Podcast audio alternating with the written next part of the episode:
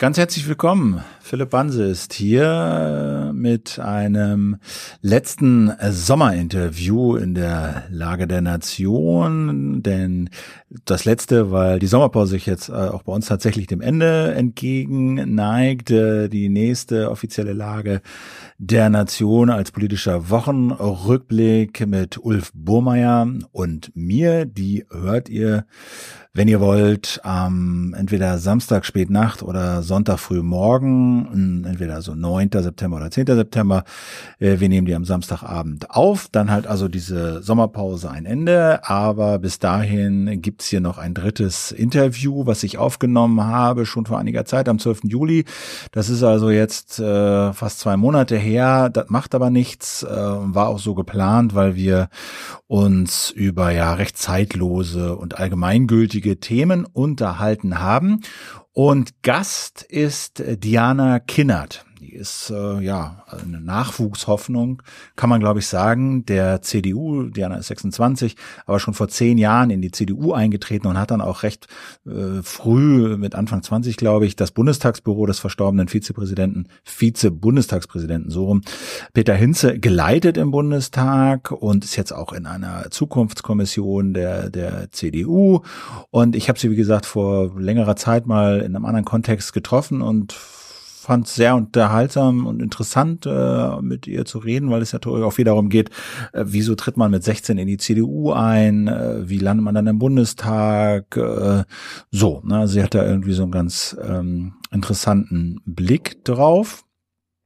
Das vielleicht so als kleines Intro. Äh, mehr gibt's dann gleich im Interview mit Diana. Ich wollte nur mal ganz kurz gucken hier, ob ich noch irgendwas vergessen habe, was ich sagen wollte. Bevor es losgeht, das vielleicht noch, äh, dieses Interview ist jetzt komplett frei für alle. Das hatte ich ja angekündigt äh, und damit uns unser sozusagen unser Plus-Content-Experiment äh, erstmal beendet. Die Auswertung, die erfolgt dann, wie gesagt, äh, wie nächste Woche, nächste, nächste, in der nächsten Lage. Vielleicht auch noch ein paar organisatorische Hinweise, bevor es losgeht. Äh, wir haben eine Praktikantin in der Lage, das hatte ich bei Facebook schon geschrieben, Chiara, äh, macht super Arbeit und macht super Arbeit und betreut gerade vor allen Dingen den Instagram-Account und äh, Chiara hat mich gebeten zu sagen, wenn ihr Bilder schickt, Lagebilder, also Fotos von dem, was ihr seht, wenn ihr die Lage hört an team@lagedernation.org, dann schreibt doch, wenn ihr habt und wenn ihr mögt, euren Instagram Namen, euren Instagram-Nick dazu, dann kann Chiara das da auf Instagram äh, auch besser verposten. Und der letzte organisatorische Hinweis äh, könnt ihr euch schon mal merken. Ulf und ich wir nehmen mal wieder eine Lage live auf. Diesmal zwei Tage nach der Bundestagswahl am Dienstag, dem 26.09.20 Uhr. Natürlich, äh, um das Ergebnis der Bundestagswahl dann zu analysieren, hat sich der Staub gelegt, dann kennt man so die Ergebnisse und äh, ahnt so ein bisschen besser, wohin die Reise geht. Das Ganze gibt's natürlich dann äh, als Lage-Podcast, aber wenn ihr vorbeischauen wollt, Tickets gibt's, müsst ihr euch kaufen. Äh, Link gibt's in den Shownotes bei Facebook auf der Webseite. Im Ticketpreis äh, sind Getränke mit drin. freuen uns euch zu sehen. Das wird sicherlich wie immer sehr nett. Damit aber genug der Vorrede. Jetzt das Interview mit Diana Kinnert. Viel Spaß.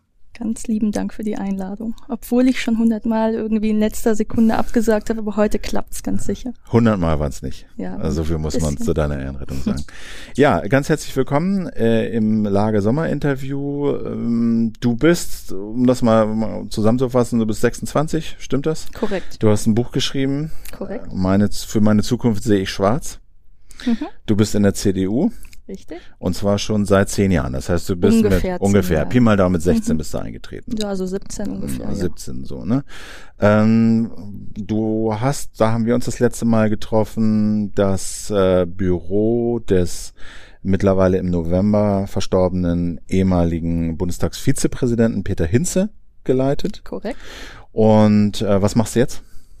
Viele verschiedene Dinge, ist die ehrliche Antwort. Mhm. Also schreibe, bald fange ich mit einer überregionalen Kolumne an. Ich habe im letzten Jahr nachhaltige Unternehmen gegründet, ein Medienunternehmen und einen E-Commerce-Shop und da mache ich verschiedene Dinge. Was verkaufst du da? Unter anderem ähm, nach eigenen ähm, nachhaltigen Zertifikaten verschiedene nachhaltige Produkte und zwar nicht nur ähm, Bio-Öko-Pullover, sondern auch grünes Banking und grüne Reisen und solche Geschichten. Okay, und äh, was sind das für Medienunternehmen, die du gegründet hast? Ich bin Teil eines neuen, relativ neuen internationalen Medienhauses, das an der Torstraße sitzt. Und wir haben unter anderem ähm, eine Medienplattform namens Newscreen, wo es auch darum geht, Klimainformationen ähm, mainstreamiger und zugänglicher aufzubereiten.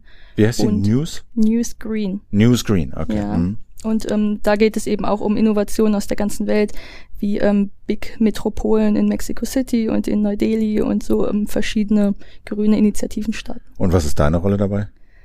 Ähm, ich bin Vice President des, ähm, der, des Medienunternehmens und bin Geschäftsführerin unter anderem von der grünen Nachhaltigkeitsplattform. Und wie viel Zeit fließt da so rein in deine unternehmerischen Tätigkeiten? Aktuell sehr viel. Also aktuell schon so die 35 Stunden die Woche. Ah ja, okay. Dein Master, den hast du damals, da warst du am Schreiben. Was mhm. ist mit dem? Da schreibe ich noch immer. Ah, okay. Mhm. Wann, wann wird der fertig, wenn ich mal so eine väterliche Frage stellen darf? Die väterliche Frage beantworte ich jedes Mal mit nächstes Semester. Ah, Jetzt ist okay. es aber wirklich der Plan. Aber wer weiß. Und was ist das für ein Fach, was du studierst? Philosophie. Ich okay. habe ähm, Politik, ähm, Philosophie und Social Science vorher studiert und mache jetzt den Master in Philosophie. Was machst du denn politisch gerade? Du bist in der CDU, mhm. aber du bist ja nicht einfach nur einfaches Mitglied. Ähm, ich habe die ersten Jahre lang, als ich in Wuppertal eingetreten bin und das mein Heimatverband war, ähm, da sehr viel gemacht. Ich habe dort die Schülerunion gegründet, die junge CDA gegründet. Die CDA ist der quasi Arbeitnehmerflügel. Ähm, war da ähm, acht Jahre lang im Vorstand der Jungen Union. Aktuell bin ich Mitglied ähm, der Parteireformkommission meine CDU 2017, wo es eben um die Reform von Parteien geht. Und ich bin im Bundesvorstand der jungen CDA. Also über diese Parteireform, da reden wir gleich noch mal ein mhm. bisschen ausführlicher drüber. Ich glaube, ein Grund war ja auch, äh, dich mal einzuladen, war ja auch, dass wir gefühlt relativ viele Hörer, Hörerinnen, sagen wir mal, unter 20 äh, mhm. haben und ähm, uns ja hier in der Lage auch immer ein ein Anliegen war und wir haben ja auch viel appelliert, engagiert euch politisch. In welcher Partei, mhm. AfD muss es nicht sein, aber in welcher Partei ist uns erstmal egal und ob es eine Partei ist, ist es auch egal, ihr könnt es irgendwie machen. Und es gab ja auch viel Feedback und deswegen wollte ich mit dir mal darüber reden, a, auch über deine Biografie, wie du das äh, gemacht hast, aber dann eben auch, wie man, wie du, du reist ja, glaube ich, auch im Namen der CDU durch so Ortsverbände mhm. und, und coach die so ein bisschen, wie man halt Leute dazu bringen kann, sich zu engagieren, in dem Fall jetzt in der CDU, aber das gilt sicherlich auch für andere Parteien. Erzähl doch mal, du bist aufgewachsen in Wuppertal, mhm. ja, und wie, wie regte sich denn so dein, äh, dein, dein, da, sag mal, das Bedürfnis bei dir als Schülerin, irgendwie was zu machen? Wie fing das an? Weiß ich gar nicht so genau. Mhm. Es ist eine super schwierige Frage. Ich bin jetzt im Nachhinein ganz oft gefragt worden, wie das angefangen hat, politisch zu werden. Ich kann ganz genau aufschlüsseln die Momente, ähm, in denen ich was gemacht habe, ganz bewusst, in denen ich entschieden habe, ich ähm, trete da ein, ich sammle da Unterschriften. Aber ähm, davor kommt ja so eine intrinsische Motivation. Ab dem Moment, ab dem man sich betroffen gefühlt hat und mitverantwortlich und so. Also intrinsisch heißt aus dir heraus, jetzt nicht ja. monetär extern, weil Eltern erwarten das oder es mhm. bringt Geld, sondern aus dir heraus ja, war so ein Motiv genau. da, du willst was ändern oder was Und ähm, genau, und das, ähm, da habe ich im Nachhinein viel drüber nachgedacht, woher das bei mir kam, weil ich das bis heute nicht so ganz genau weiß. Ich habe mit vielen anderen, auch, auch Politikern, Abgeordneten gesprochen, die immer gesagt haben, naja, da gab es diesen einen Moment in der Jugend, da gab es keine Nachtbuslinie und da habe ich mich dann für eingesetzt oder da ist irgendwie der Fußballplatz nicht gebaut worden und da habe ich mich für eingesetzt. Und diesen einen Moment, dass ich irgendeine Ungerechtigkeit gespürt habe, also den gab es bei mir einfach nicht.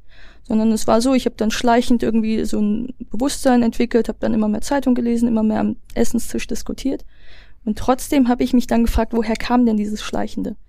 Und letzten Endes habe ich mit einem indischen Schriftsteller Rashwinder Singh darüber diskutiert und er hat mir erzählt, das hat wahrscheinlich kulturelle Gründe.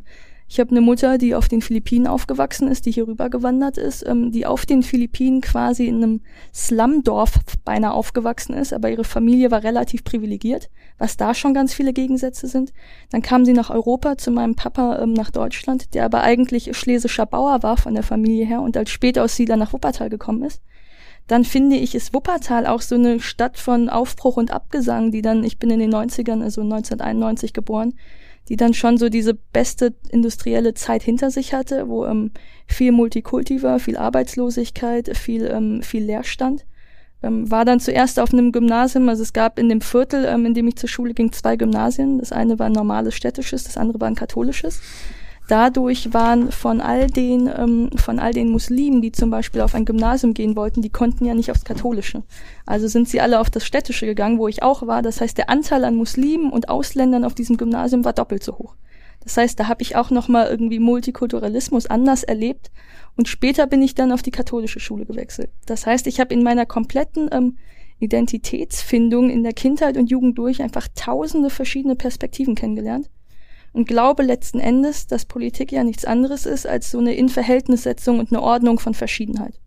Und weil ich diese verschiedenen Blickwinkel kennengelernt habe, habe ich sehr wahrscheinlich, ich weiß es ja bis heute nicht, aber kann ich mir vorstellen, dass ähm, ich eben so eine Sensibilität hatte für verschiedene Entwürfe und mich hineinversetzen konnte in andere Leute und deswegen gesagt habe, okay, ich möchte gerne mitarbeiten an so einem fairen Miteinander.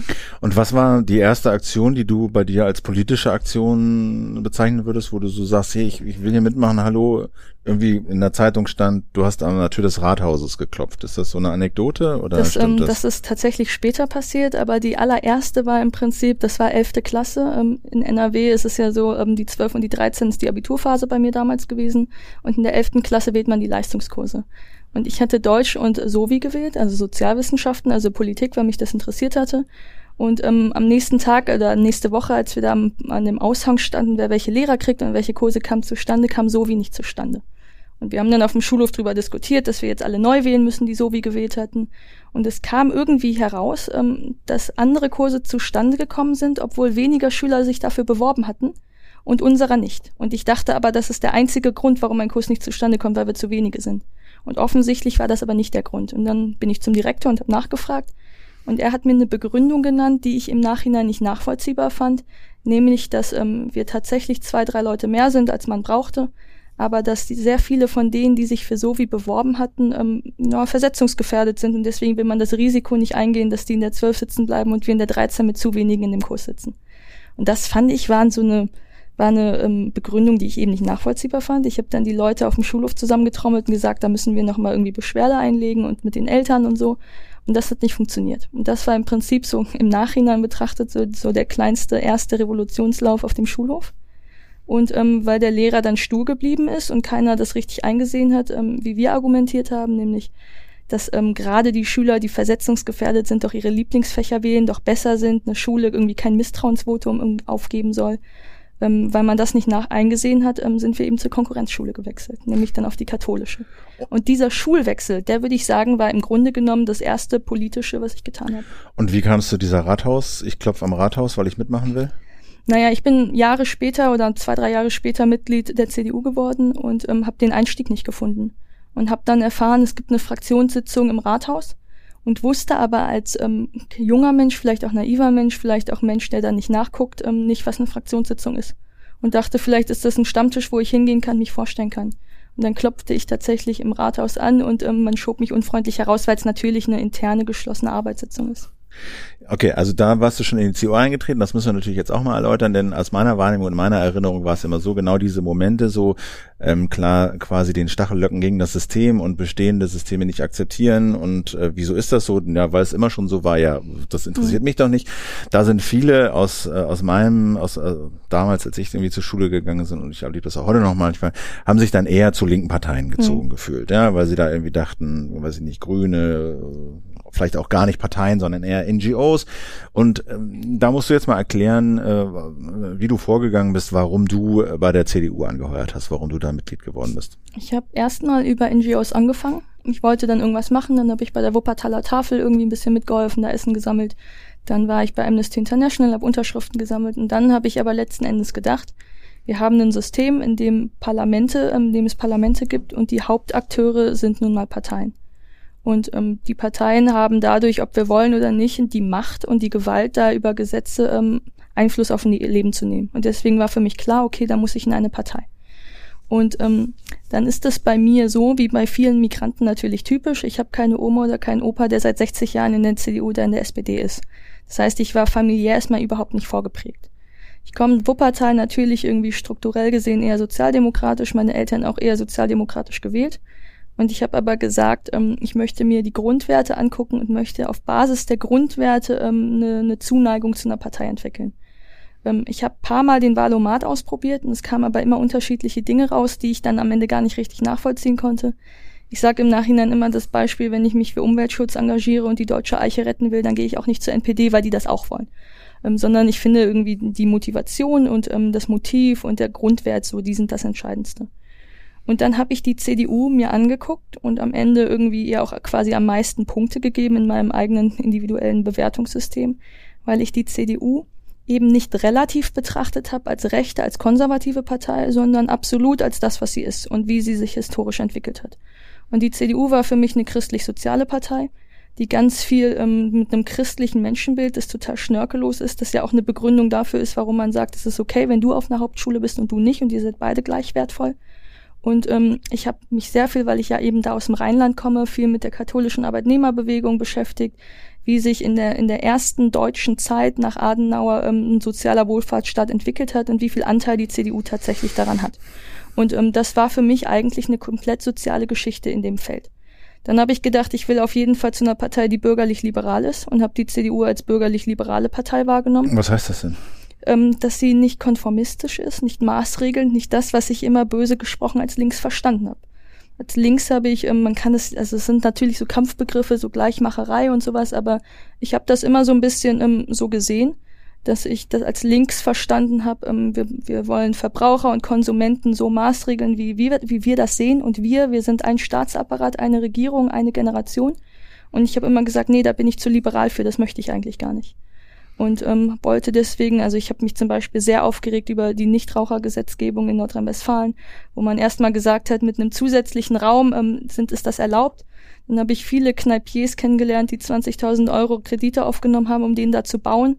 Und zwei Wochen später hieß es wieder, nee, komplett verboten. Und ähm, so das fand ich einfach alles nicht in Ordnung. Und dann war ich einfach ein wertkonservativer Mensch. Was heißt denn das? Und, ja, das ist aktuell die Frage, darüber habe ich in meinem Buch geschrieben. Ich finde, dass der Konservatismus zwei Dinge ist, nämlich etwas, ähm, das mit einer Haltung erstmal zu tun hat und auch etwas, was mit Grundwerten zu tun hat. Und bei den Grundwerten habe ich das so verstanden, dass ähm, Bindung stärkt, also ein Gemeinschaftsgefühl, eine Familie, die ich aber liberaler definiere als andere beispielsweise, dass ähm, deswegen auch ähm, eine Wirtschaft nachhaltig ausgerichtet werden muss, dass auch viele Wertpapiergeschäfte ähm, irgendwie deshalb verboten gehören, wo es nicht auf eine Langfristigkeit, ähm, wo es nicht um eine Langfristigkeit geht dass ähm, auch Wirtschaft ähm, immer was mit Haftung zu tun hat. Ähm, Bewahrung der Schöpfung ganz klassisch für mich immer schon ähm, christliche Begründung dafür gewesen, Umweltschützer zu sein, aber auch keine Schulden anzuhäufen, weil ähm, Nachhaltigkeit eben auch eine finanzielle Dimension hat. Solche Geschichten. Aber das sind ja Sachen, die viele von den Grünen beispielsweise sicherlich auch unterschreiben würden. Richtig. Und ähm, also deswegen ähm, bin ich auch nicht die Figur, die ähm, sich als Kampffigur ähm, gegen alle anderen Parteien aus, ausstellt sondern ich habe viele Freunde in verschiedenen Parteien. Ich kann mit anderen Parteien themenspezifisch super gute Allianzen knüpfen. Ich glaube nur einfach, dass vom gesamten Gesellschaftsbild und vom gesamten Politikmodell und vom gesamten Bild dahingehend, wie kann man Menschen befähigen, ohne sie zu bevormunden, dass ich da in der CDU nicht falsch bin. Ich habe vorher mal auf Twitter ein bisschen rumgefragt, äh, was denn für Fragen gibt und da kam eine, die jetzt hier reinpasst. Äh, da kam die Frage, nennen Sie, mhm. du, äh, bitte drei konservative Werte, welche die CDU besser als die anderen Parteien verkörpert. Befähigung. Befähigung dahingehend, ähm, zum Beispiel beim Thema Verbraucherschutz, dass ich nicht von oben herab ähm, tausende Siegel ähm, installieren möchte, sondern ähm, durch ähm, Informationspolitik, durch Bildungspolitik, durch Präventionspolitik Leute befähigen möchte, auf sich selbst aufzupassen. Ähm, ein anderer Wert wäre für mich ähm, Souveränität. Ich finde, dass ähm, Souveränität immer noch, solange es Staatsgrenzen gibt und solange es Leute gibt, ähm, deren gewähltes Mandat ähm, an bestimmten Grenzen Halt macht, muss es ähm, den Wert Souveränität geben. Und ähm, ich glaube aber nicht, und das ist diese große Debatte der letzten Jahre, dass Souveränität noch beschützbar ist durch Stacheldrahtzäune. Das glaube ich nicht. Aber beispielsweise durch internationale Abkommen. Beispielsweise indem man ähm, eben Migration steuern kann, indem man gar keinen Grund erst hat, dass Leute flüchten und sich eben international anders engagiert. Also ich glaube, dass Souveränität und die Achtung von Souveränität noch etwas ist, was in der CDU sehr hoch gehalten wird, aber eben teilweise mit Methoden versucht wird zu verteidigen, die ich nicht mehr für zeitgemäß halte. Und der dritte? Familie. Eigentlich sehr klassisch Familie. Und was heißt Familie für dich? Familie heißt für mich, also ich würde den Begriff auf jeden, den klassischen Begriff auf jeden Fall so weit aufweiten, dass ich sage, ja, auch gleichgeschlechtliche Paare mit Kindern, ohne Kinder, auch die beiden alleine sind für mich eine Familie. Das haben wir, ich meine, die, wir reden jetzt hier ähm, was am ähm, Mitte Juli hier am, mhm. am 12. Also vor ein paar Tagen wurde die Ehe für alle mhm. äh, beschlossen, wonach jetzt gleichgeschlechtliche Paare einfach eine Ehe schließen können, wie heterosexuelle Paare auch.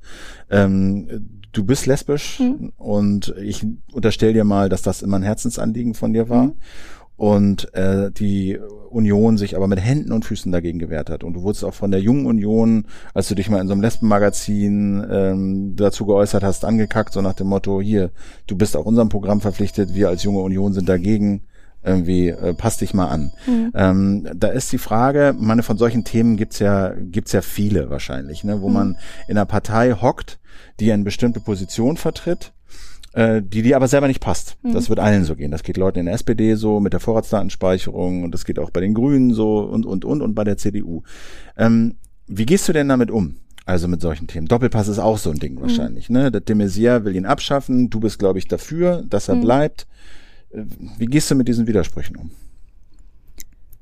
Mm, zuerst einmal glaube ich, dass eben ein Parlament ähm, funktionsfähig nur dann ist, wenn es eben nur ein paar, ähm, ein paar Hauptakteure gibt. Und diese Hauptakteure, ja, die ähm, unterscheiden sich durch ähm, ganz generelle Gesinnungen und durch ähm, verschiedene Richtungen.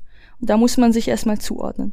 Und ich glaube, wenn ich zu bequem wäre und sagen würde, ich kann nur zu dieser einen Partei, die alles das irgendwie ähm, befürwortet, was ich auch befürworte, dann ähm, und wenn jeder so denken würde, dann gäbe es kein funktion funktionsfähiges Parlament, sondern ich glaube, es geht schon auch um, um Konsense und ich glaube, dass ähm, eine, eine Kompromissfähigkeit eher eine Tugend des Demokraten ist als eine Untugend. Dann zweitens habe ich meine Parteimitgliedschaft, so wie wahrscheinlich das irgendwie im Nachhinein habe ich gemerkt, irgendwie, dass eigentlich 99 Prozent der Leute das so auslegen. Ähm, ich habe eine Parteimitgliedschaft nicht als ähm, Fähnchen winken und Fan sein verstanden, sondern als geltend machen.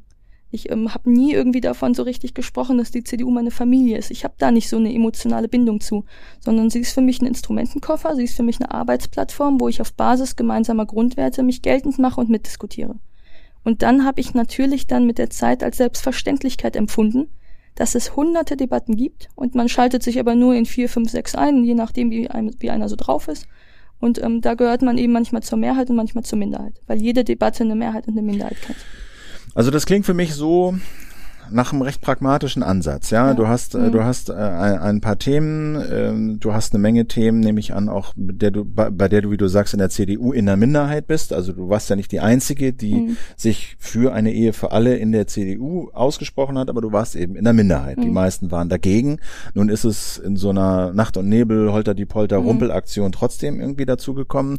Und äh, ich nehme an, du freust dich. Ähm, was ich mich eher frage und was ja viele vielleicht auch so in, das ist ja ein, sag mal, ein Konflikt, den, den, den, den viele Menschen, vor allen Dingen auch Jüngere haben, die sich überlegen, mache ich jetzt was politisch? Und sie gucken in welcher Partei. Und sie finden in jeder Partei Sachen, die ihnen nicht passen. Hm. Und da frage ich mich, ist es nicht umgekehrt, sagen wir mal, pragmatischer zu sagen, gibt es ein Thema, für das ich mich interessiere? Gibt es ein Thema, das mir wichtig ist? Und ich schaue, in welcher Partei hm. kann ich denn damit am weitesten kommen? Mhm. Ist das ein Ansatz? Natürlich. Und ich glaube auch, dass das natürlich der einzig richtige ist. Und ähm, ich bin aber in der CDU, weil ich sage, ich habe mit 80 Prozent der Position in der CDU gar kein Problem. Ob das Infrastrukturpolitik ist, ob das Hochschulpolitik ist, ob das Kulturpolitik ist, ob das ähm, Landwirtschaftspolitik ist. Aber weil gerade der Kurs ja schon so ist, wie ich ihn haben will, muss ich mich doch dazu nicht äußern. Sondern ich habe das Gefühl, ich äußere mich nur da, wo ich quasi gebraucht werde, weil aus meiner, aus meiner Eigenwahrnehmung ähm, es ja so ist, dass ähm, meine Argumente da vielleicht die besseren sind und die CDU die da noch nicht aufgegriffen hat. Wo ist das denn so? In welchen Themen?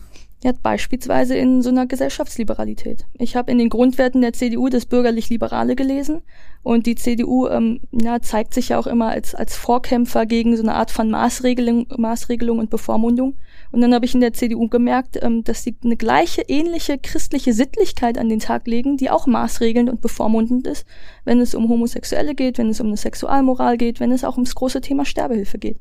Und das waren so Themen, wo ich gesagt habe, aus christlicher Ambition heraus, aus konservativer Ambition heraus, möchte ich dagegen argumentieren. So, und jetzt kommen viele sagen, ja, dann trete ich in die CDU ein, dann latsche ich drei Jahre mhm. zum Ortsverein, mhm. wo ich mit weitem Abstand die Jüngste, der Jüngste bin, mhm. ja, und sage, ich würde gern hier was äh, machen gegen euer ein bisschen äh, verklemmtes äh, mhm. und etwas tradiertes Familien- und Gesellschaftsbild. Mhm. Wie war das denn? Wie war denn eine erste Ortsvereinssitzung? Was? Spielst du auf eine bestimmte an? Nee, das weiß, weiß nicht. Also das, so fängt's ja an. Ne? Du mhm. bist äh, eine junge Frau, ein Mädchen und sagst, hier, ich will da was machen, ich entscheide mich für eure Partei.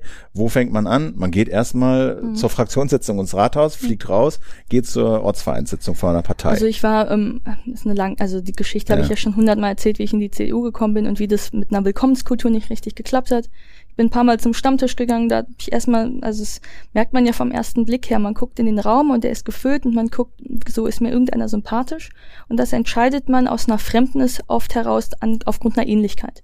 Und ich habe da keine jungen Leute gesehen, ich habe da keine Migranten irgendwie gesehen. Ähm, Frauen waren dann höchstens auch ältere Ehefrauen. Also ich, ich hatte nicht so das Gefühl, dass ähm, ich da irgendwie vorhanden bin oder dass ich da irgendwie einen direkten Ansprechpartner hatte. Und ähm, das gab es dann auch die ersten Male überhaupt nicht. Ich habe dann im Nachhinein ja dann den Kontakt zur Jungen Union gefunden, das hat mir dann geholfen, aber da erstmal nicht. Und ähm, ich wurde aber auch zum Beispiel, und das ist ja auch das Thema, wir haben jetzt in der CDU Mitgliederbeauftragte angeführt, eingeführt, die zum Beispiel auf neue Mitglieder zugehen, denen erklären, wie das läuft. Und auch das hätte mir auf diesem Stammtisch nicht geholfen, sondern mir hätte geholfen, dass irgendein normales Mitglied sagt, hey, dich hatte ich hier noch nicht gesehen, hast du dich verlaufen oder gehörst du dazu, soll ich dich mal Leuten vorstellen. Also, dass Willkommenskultur ähm, ein Querschnittsthema ist und ein Kulturthema ist und ähm, eben nicht, was eine Funktion irgendwie nur braucht. Und ähm, das habe ich am Anfang sehr vermisst. Ich habe mich am Anfang so sehr alleine gefühlt weiß aber auch nicht, ob ich ähm, das Leuten zum Vorwurf machen kann, weil ich auch schüchtern war. Ich habe Leute nicht direkt angesprochen. Ich hätte vielleicht im Vorhinein irgendwie schon E-Mails schreiben müssen, mich irgendwie mit jemandem verabreden. Ja, das weißt ja, du da aber vorher Genau, nicht so, das, also ich habe es zumindest nicht gemacht und ähm, wäre dann beinahe halt auch nicht mehr gekommen, weil ich mich da nicht abgeholt gefühlt habe. Und hast du denn jetzt äh, das Gefühl, du hättest, hast schon irgendwas durchgesetzt? Naja, ehrlich gesagt glaube ich, dass man in jedem Gespräch ja irgendwie sensibilisieren und prägen kann und dass man so irgendwie, also dass jeder von uns irgendwie durch jeden Akt und wenn er irgendwie bei Rot über die Straße geht oder nicht, ähm, dass man so schon sein, seine Umwelt prägt. Insofern glaube ich ja, aber halt natürlich noch nicht irgendwie ganz viel. Und ähm, ich weiß, dass ich auch zum Beispiel mit, mit meiner Geschichte, was bei mir alles schiefgelaufen ist, ähm, viele Kreisverbände irgendwie ja beleidigt habe, wo die sich alle sehr angestrengt haben.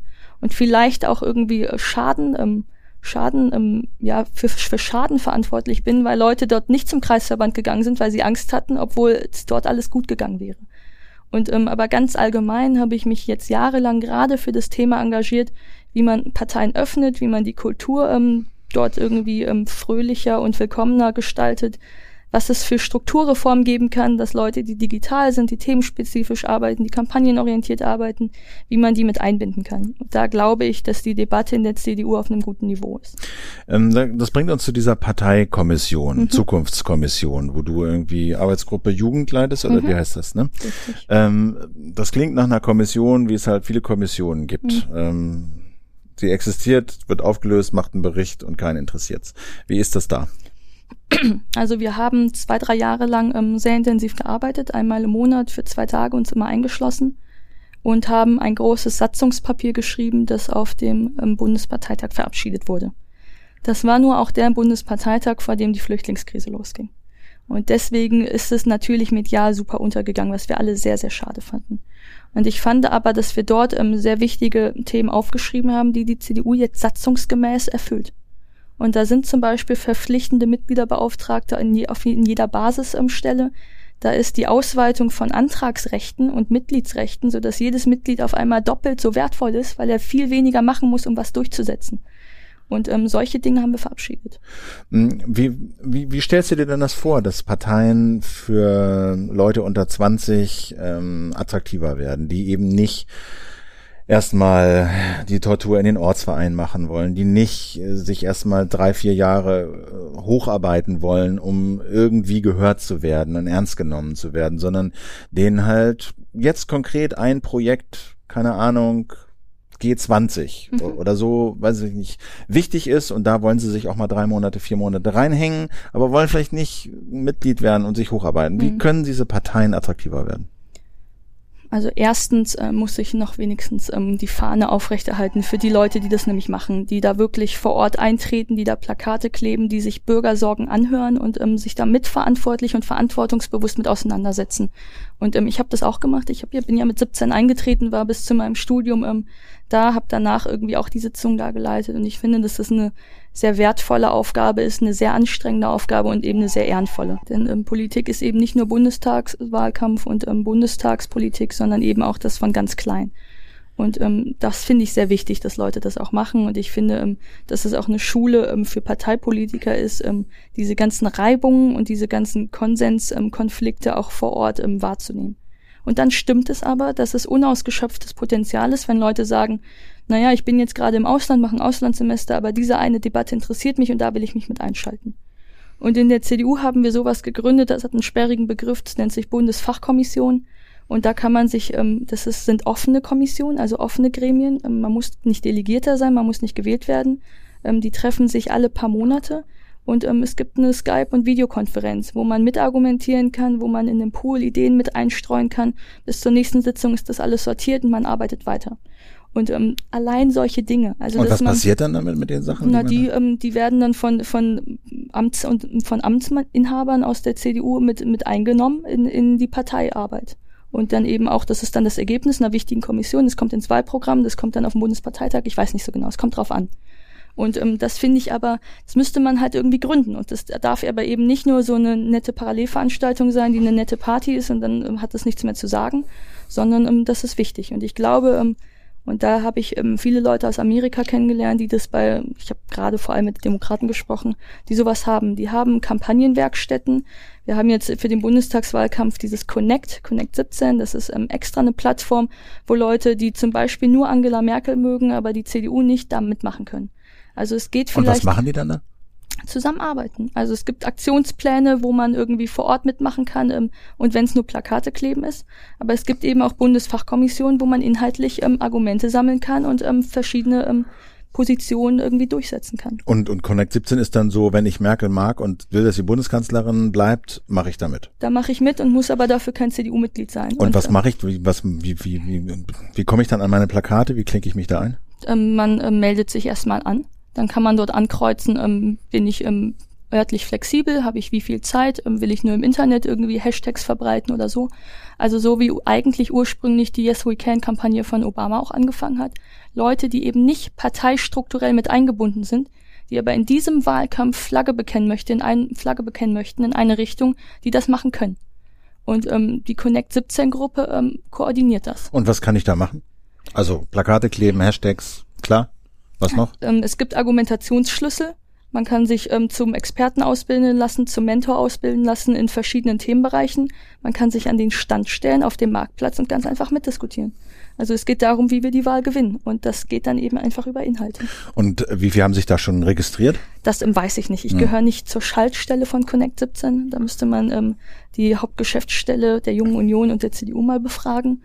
Ähm, was ich auch sehr spannend finde, weil es eben darum geht, ähm, wirklich punktuelles ähm, initiatives Engagement mit ausschöpfen zu können. Und okay, das sind so, was, was gibt's noch für Ideen? Also die vielleicht auch äh, noch nicht umgesetzt sind, sondern die dir vielleicht noch vorschweben, was man so machen könnte. Ähm, woran ich aktuell arbeite, ist unter anderem an digitalen Instrumenten, wie man Demokratie effizienter gestalten kann. Wir haben in der CDU lange darüber diskutiert, dass man früher ja Parteimitglied geworden ist, unter anderem auch deshalb, weil man Infos haben wollte, weil man auf seinem Dorf saß und dachte, okay, da kommt der Abgeordnete, der kann mir erzählen, was in Deutschland los ist und ähm, da kriege ich Infos. Heute ist das kein Grund mehr, Parteimitglied zu werden, weil ich auf jedem Live-Ticker schneller an Informationen komme. Also das Kernprodukt einer Parteimitgliedschaft ist ja eigentlich, dass man die Partei mitprägt. Und da haben wir Umfragen gemacht und da kommt heraus, dass viele Menschen das Gefühl haben, sie sind eigentlich nur Stimmvieh und sie können da gar nicht so richtig irgendwie mitentscheiden. Das heißt, ähm, der größte Makel, den die Parteien gerade haben, ist, dass ähm, die Mitglieder zu wenig Rechte haben. Das heißt, mehr Demokratie wagen ist so das größte Schlagwort eigentlich. Und dann, ähm, deswegen haben wir das mit den Antrags- und Mitgliedsrechten gemacht, aber es reicht, finde ich, nicht. Und gerade wenn man dann auf aktuelle Sitzungen geht, beispielsweise im Bundesparteitag 1001 Delegierte, dann habe ich gefragt, naja, wie stellt ihr euch denn mehr Demokratie wagen bei so einem Kongress vor? Und dann haben viele gesagt, naja, jeder kann ja ins Mikro gehen und was sagen.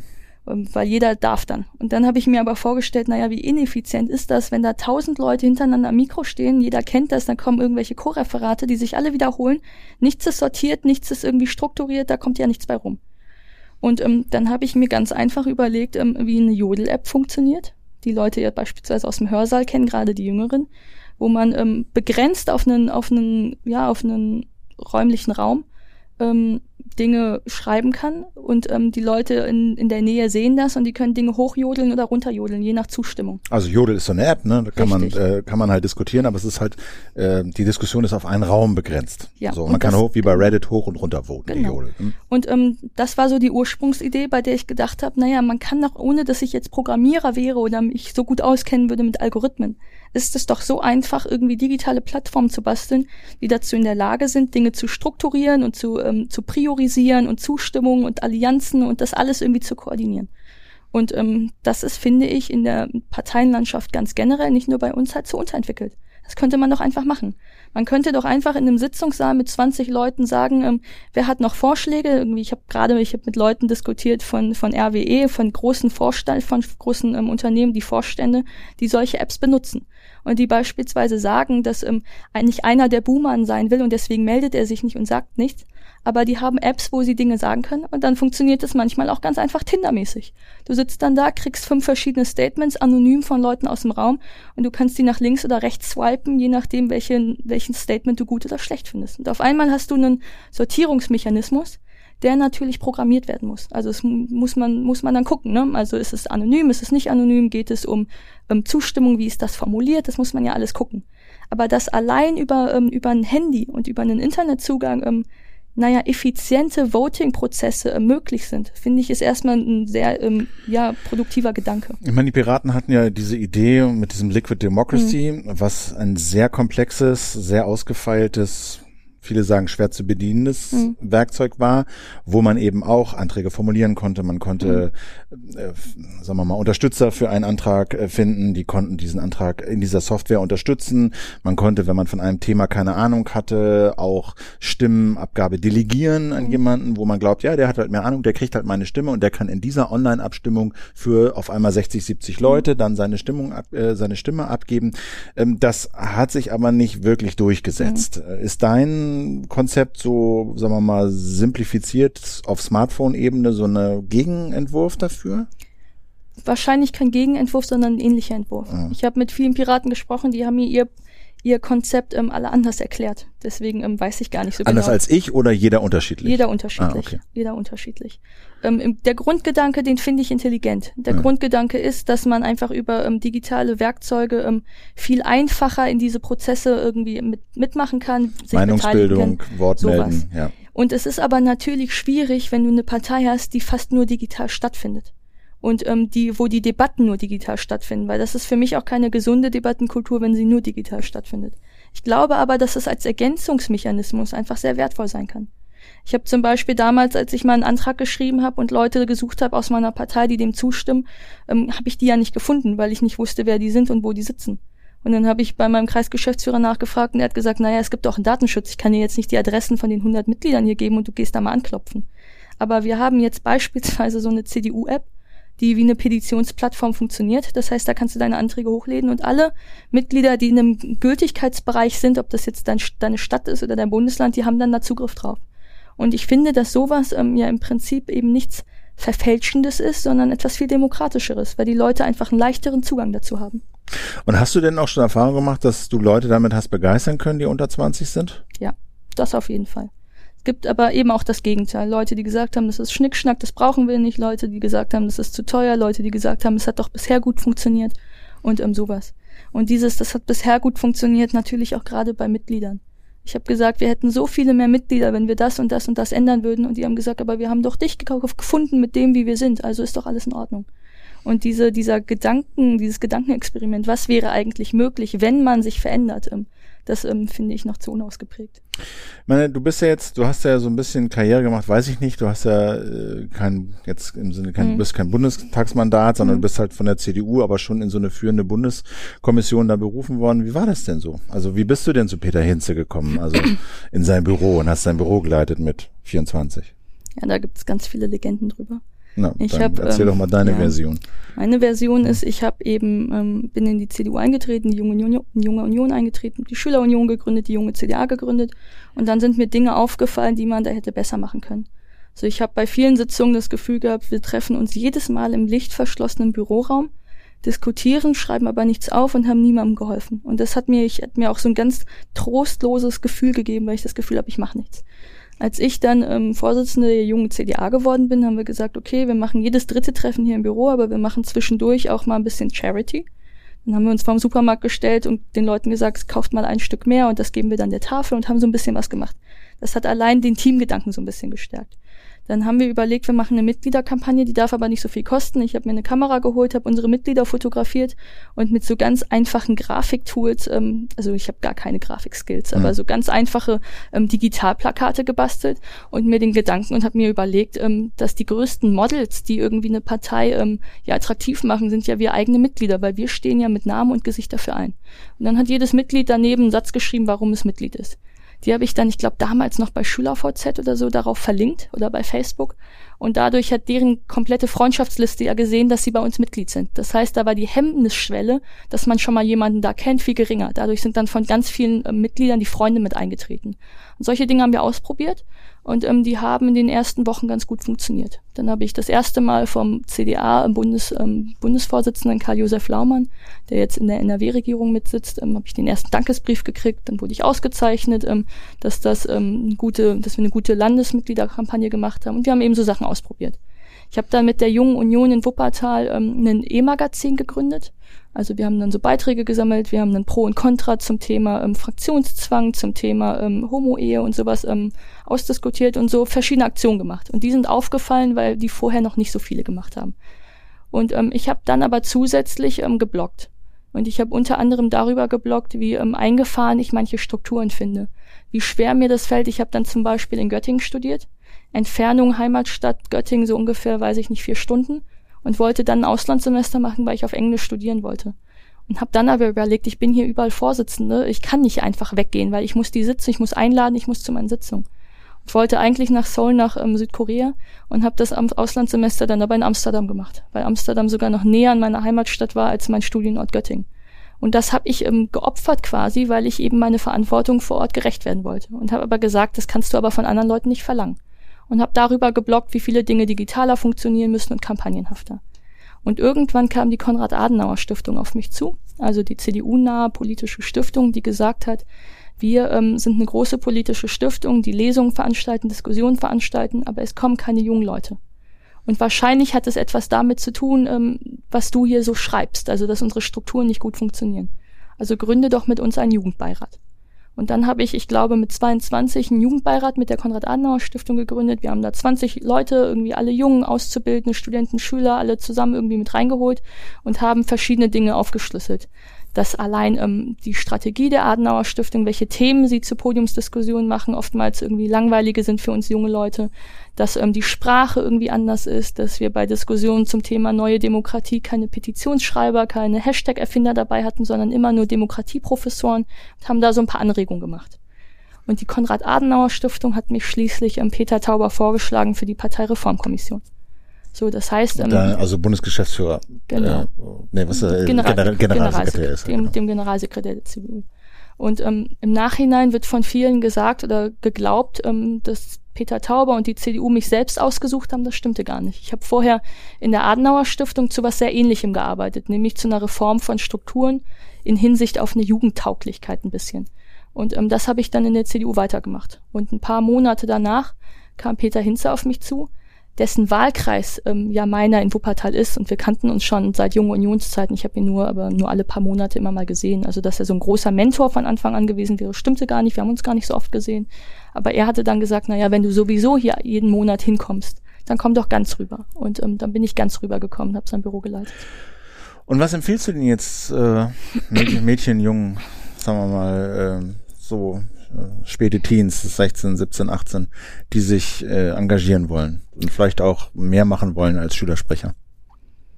Naja, empfehlen kann man auf jeden Fall erstmal so eine politische Sensibilität, dass man eben versteht, dass man irgendwie, dass jeder von uns irgendeine Art von Mitpolitiker ist, weil er als Bürger mit Demokrat ist und irgendwie für alles mitverantwortlich ist und ähm, ein, dass ein Nicht-Engagement eigentlich auch manchmal unterlassene Hilfeleistung sein kann. Und ähm, dieses Bewusstsein finde ich erstmal sehr, sehr wichtig.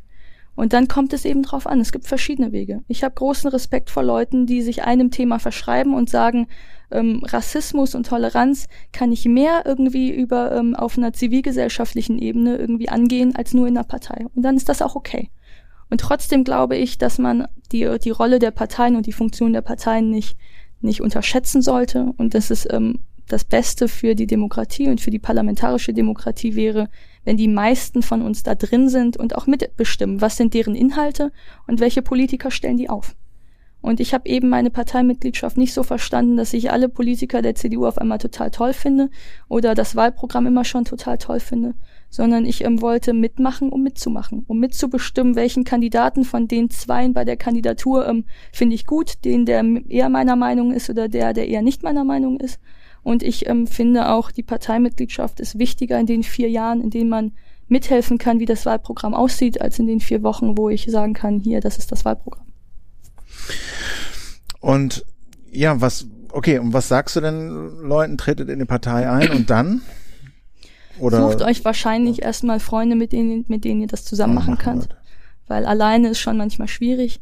Und ähm, seid aber auch nicht irgendwie zu pessimistisch. Ich weiß, dass ich habe jetzt eben, ich bin ein bisschen durch Deutschland gereist, ich habe mir viele Kreisverbände angeguckt, die sind total dankbar für jeden, der mitmachen will. Die haben ähm, super gute Strukturen, die haben eine junge Union, die sehr wach ist, die ähm, viele auch so auf einer sehr sozialen Ebene Partys veranstaltet, ähm, Team, Team-Meetings macht, Team-Workshops macht, die zusammen irgendwie ähm, rausfahren und ähm, sich da für ein Thema irgendwie treffen und sich da sehr offen und auch kritisch auseinandersetzen, miteinander auch. Und ähm, das kann auf jeden Fall ähm, darüber hinaus, dass das einfach nackte und kalte Politik ist, kann das auch einfach ähm, ein schöner, erfüllende, ähm, eine schöne, erfüllende Freizeit sein, mit Leuten zu diskutieren, ähm, die auch manchmal anders sind, sich ähm, Einflüssen anzunehmen, die man vorher nicht hatte, nicht immer nur in seiner Echokammer rumzulaufen, sondern sich irgendwie kon ähm, nicht konfliktscheu zu verhalten, sondern das alles mit aufzunehmen. Und ich habe ähm, nie so viel gelernt wie tatsächlich ähm, in der Partei.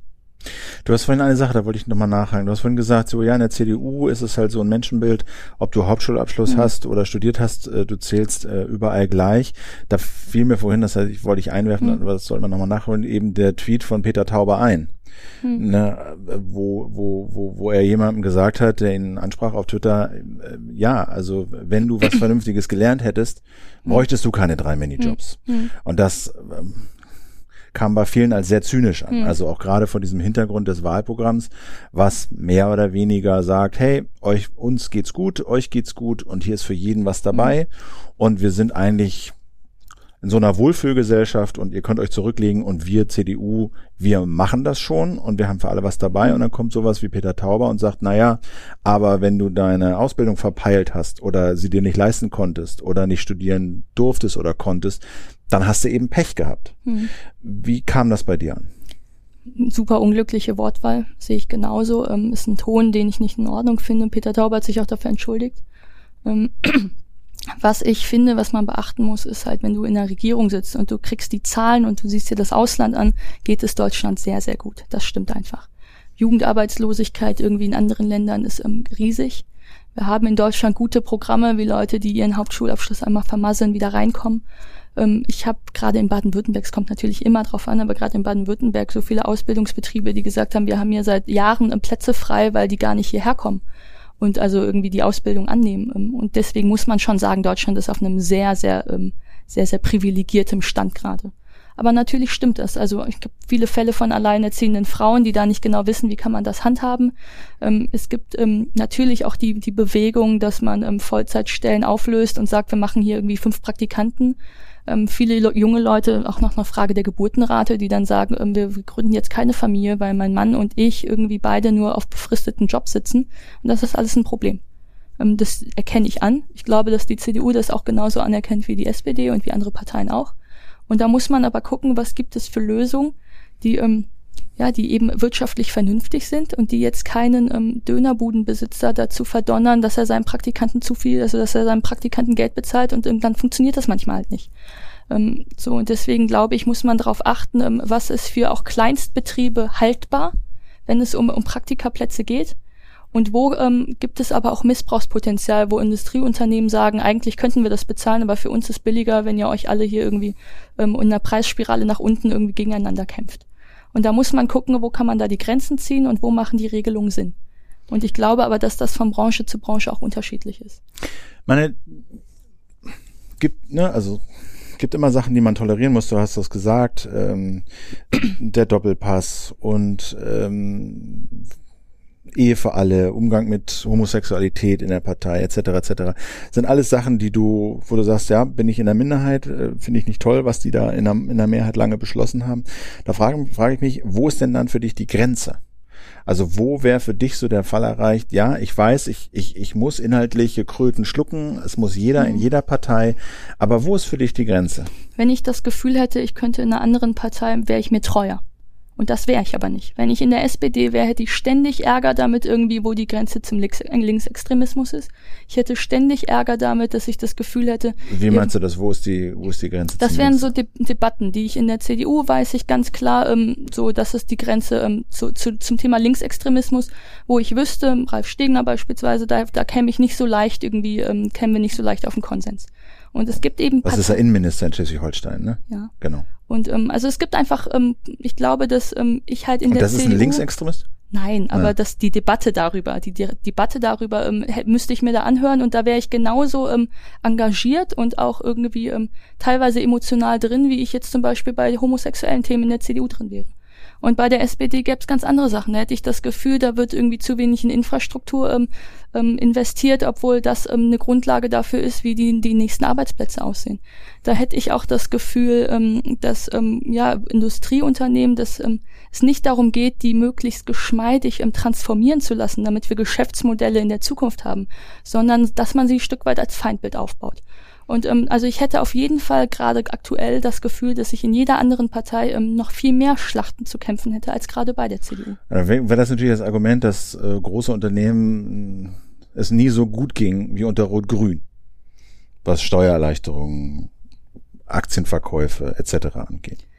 Und ähm, wenn man das ähm, so sieht, ähm, dann ignoriert man ja die Dinge, die an der Welt passieren. Und ich glaube, wenn wir jetzt gerade eine Energiewende zu bestreiten haben, dann ist es vollkommen richtig, ähm, dass man da irgendwie Auflagen macht.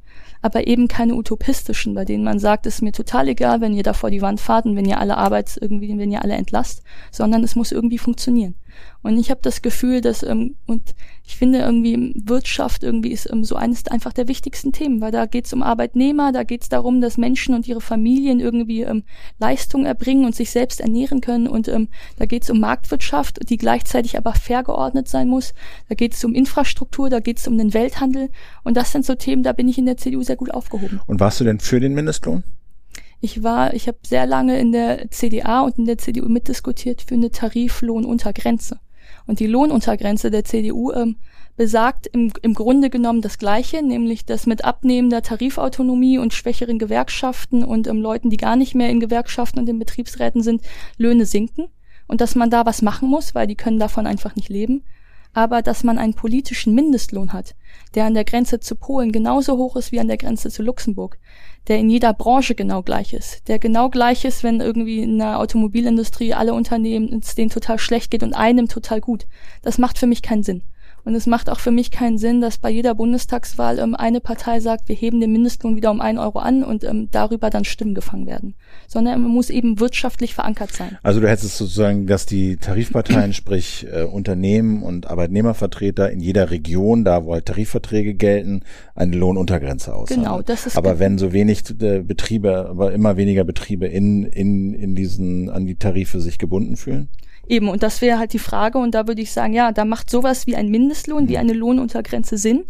Aber ähm, ich hätte gerne, dass er so nah wie möglich in der wirtschaftlichen Realität ist. Und nicht, dass irgendein ähm, Lehrer, der nie in der Wirtschaft gearbeitet hat, der jetzt einfach mal irgendwie gar keine Ahnung hat, wie die Preisniveaus sind, wie die wirtschaftliche Entwicklung ist, Unternehmen da einen Lohn vorschreibt. Das finde ich wirtschaftlich nicht vernünftig. Und ähm, sag mal, was hast du denn dann bei Peter Hinze so im Büro gemacht? Wie muss man sich das vorstellen, so ein Bundestagsbüro, wenn man das organisiert? Mm, also ich ähm, habe natürlich eine administrative, ko ähm, koordinatorische Rolle gehabt. Also Termine. Ich habe Bürgeranfragen bekommen und sortiert, ähm, habe sie teilweise mit beantwortet. Ich habe in der Sterbehilfegesetzesgebung Argumente sortiert, ähm, die Reden mitgeschrieben, ihn mit vorbereitet. Ich habe den Kontakt zum Wahlkreis gepflegt. Also ich habe die, ähm, die ähm, Besuchergruppen aus Wuppertal im, im Deutschen Bundestag empfangen, habe denen diskutiert, wenn Peter Hinze keine, mit, mit denen diskutiert, wenn Peter Hinze keine Zeit hatte, ähm, was gerade ähm, hier Thema ist, was ähm, vielleicht auch die interessanten Themen für, für die Wuppertaler selbst sind. Ich habe ähm, Pressemitteilungen mit rausgegeben, wenn Peter Hinze ähm, für ein Gesetz gestimmt hat oder gegen ein Gesetz und ihm das besonders wichtig war. Wir hatten natürlich ähm, bei uns in der Stadt so viele Denkmalschutz, ähm, Denkmalschutzinitiativen, also von Kirchen, die irgendwie ähm, restauriert werden müssen. Den haben wir die Anträge zusammengeschrieben und sie dann weitergeleitet an die politischen Stellen, wo die dann Förderung erhalten oder nicht. Also ähm, diese ganze Koordination von dem, was brauchen die Leute im Wahlkreis und was kann Peter Hinze geben, habe ich ein bisschen versucht mitzukoordinieren. Mhm. Ähm, was hast du denn in deiner Zeit im Bundestag so gelernt? Also willst du mal kandidieren eigentlich?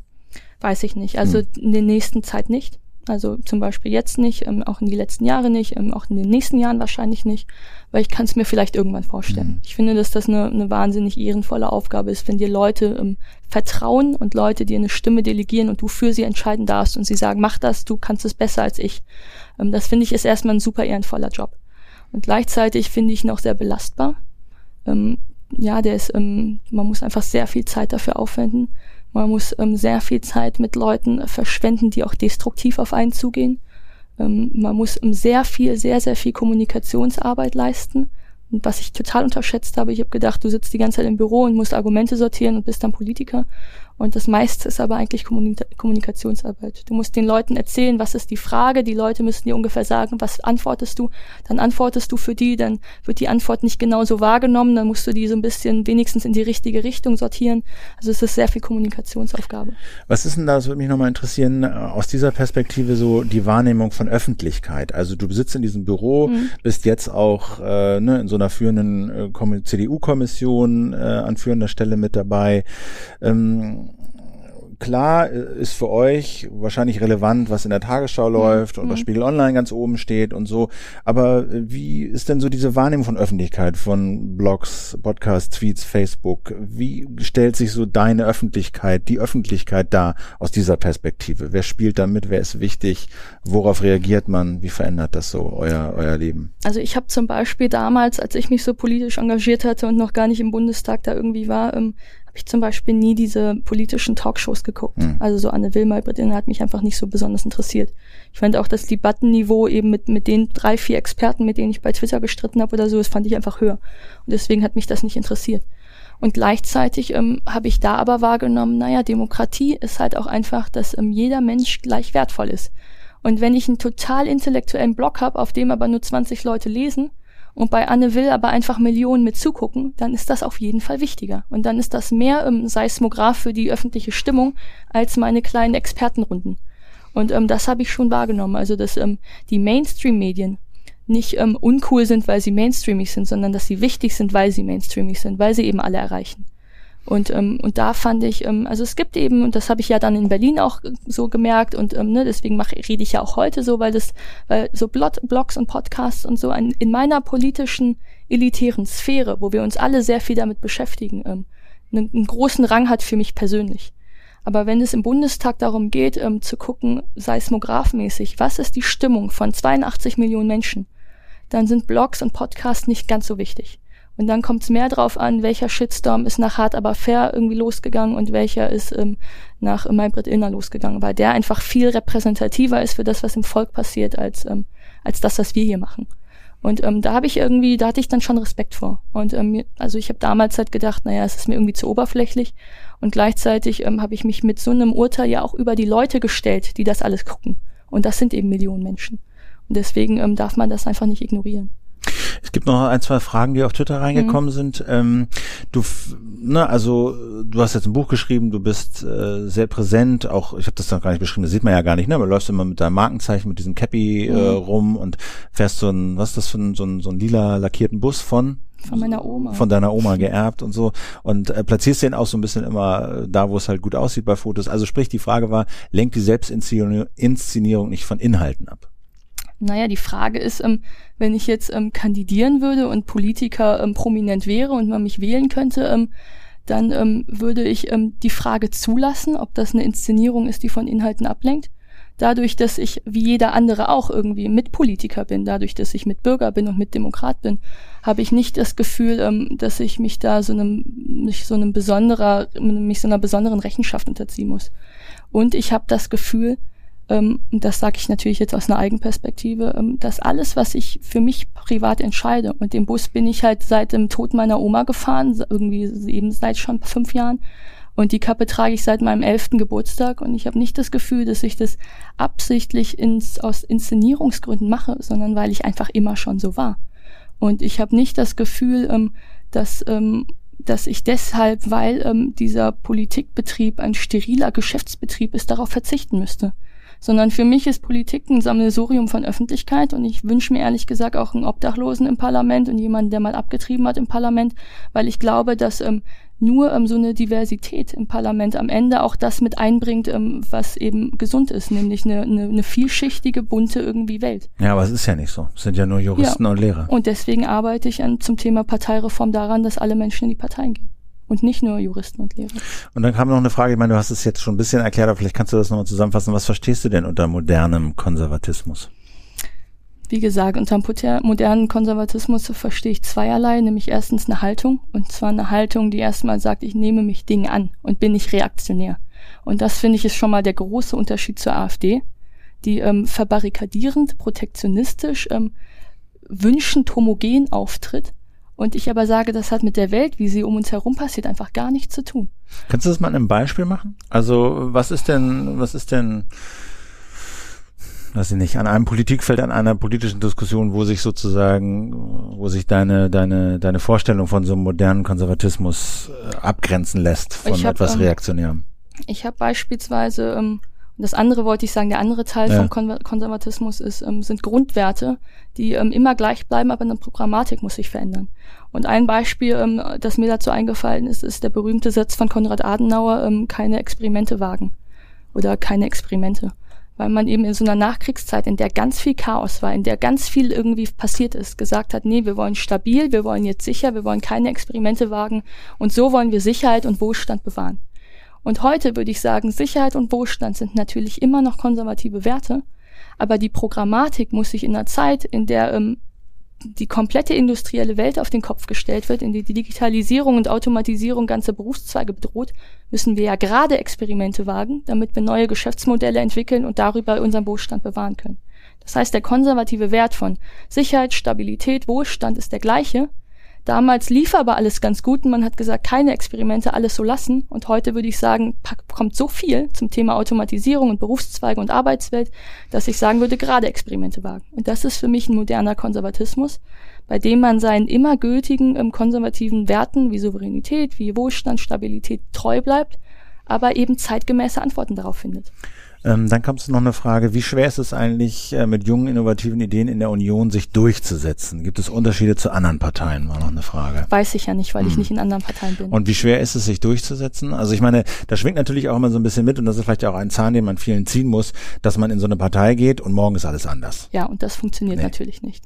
Ich sage das auch immer wieder, weil Leute das so mich fragen, ja, was ist denn dein Ziel? Naja, ich bin ein Mitglied von 500.000. Und meine Stimme darf auch nicht mehr wert sein als die von einem Mitglied. Natürlich kann ich überzeugen und kann lauter sein und kann die besseren Argumente haben, aber ich bin halt nur ein Mitglied. Und ähm, was ich halt erreichen möchte, ist einfach mich geltend zu machen und das reicht. Ich finde, dass die Geltendmachung von einem selbst die Meinung gesagt zu haben und seine Argumente vorgestellt zu haben und ob es für eine Mehrheit reicht oder nicht, so entscheiden eben andere. Ich finde, diese Geltendmachung ist politische Leistung genug für jeden. Und wenn man das macht, ähm, so, dann kann man, finde ich, in den Spiegel gucken und sagen, stolz und stolz sein, wenn man gesagt hat, okay, ich habe da was geleistet, ich stand für meine Ideale ein und ich habe mitargumentiert und es versucht. Und vielleicht klappt es dann beim nächsten Mal. Und wir haben in der CDU die letzten Jahre beispielsweise immer mal wieder jede Jahre, jedes Jahr Abstimmungen zum, zum Thema irgendwie Öffnung der Ehe gehabt. Und mit jedem Jahr sind die Zustimmungswerte angewachsen. Immer noch nicht über die 50 Prozent. Das finde ich auch bis heute sehr bedauerlich, dass die CDU immer die Partei gewesen sein wird, die niemals von sich aus dafür gewesen sein wird. Aber ähm, ich glaube, dass man ja eben sich in seiner Kleinheit irgendwie akzeptieren muss und dass das trotzdem aber einfach eine Leistung ist. Wie ist das mit der Legalisierung von Marihuana? Steht auf meiner Prioritätenliste irgendwie ähm, weit hinter Platz 100, aber wäre ich jetzt so ähm, eigentlich dafür, ja. Aber hast du auch, gibt es auch keine Mehrheit in der Union? Ne? Sehr wahrscheinlich nicht. Gut, ich gucke jetzt nochmal auf meine Liste. Hast du noch irgendwas auf dem Herzen, was du loswerden wolltest? Aber im Prinzip war es das erstmal. Mhm. Ich weiß es nicht, nee. Du weißt es nicht, ne? Ich gucke auch gerade nochmal. Aber dann würde ich erstmal sagen, äh, Diana Kindert, ganz herzlichen Dank für deine Zeit und den Besuch. Sehr gerne. Freue mich, dass äh, es geklappt Man findet dich ziemlich leicht im Internet, ja. auf Twitter. Vor allen Dingen ist Ja, Facebook oder Facebook Twitter? eher. Facebook eher, ja. Also mit Snapchat und sowas? Snapchat hatte ich mal wieder gelöscht, Instagram auch. Ja. Ja. Das war das Interview mit Diana Kinnert. Wie gesagt, äh, damit ist dann unsere Sommerpause beendet. Ganz herzlichen Dank. Die nächste Lage der Nation als Wochenrückblick, die hört ihr dann am kommenden Wochenende, 9. 10. September. Nochmal der Hinweis, am 26.09. gibt's die Lage live äh, in der Wikimedia in Berlin, Tempelhofer Ufer, 20 Uhr. Ulf und ich analysieren dann das Ergebnis der Bundestagswahl. Soweit vielleicht erstmal mit den Hinweisen. Danke, dass ihr so lange ausgeharrt habt. Danke, dass ihr uns treu geblieben seid. Und dann hören wir uns, so ihr mögt, nächste Woche mit der offiziellen und gewohnten Lage der Nation. Bis dann. Tschüss.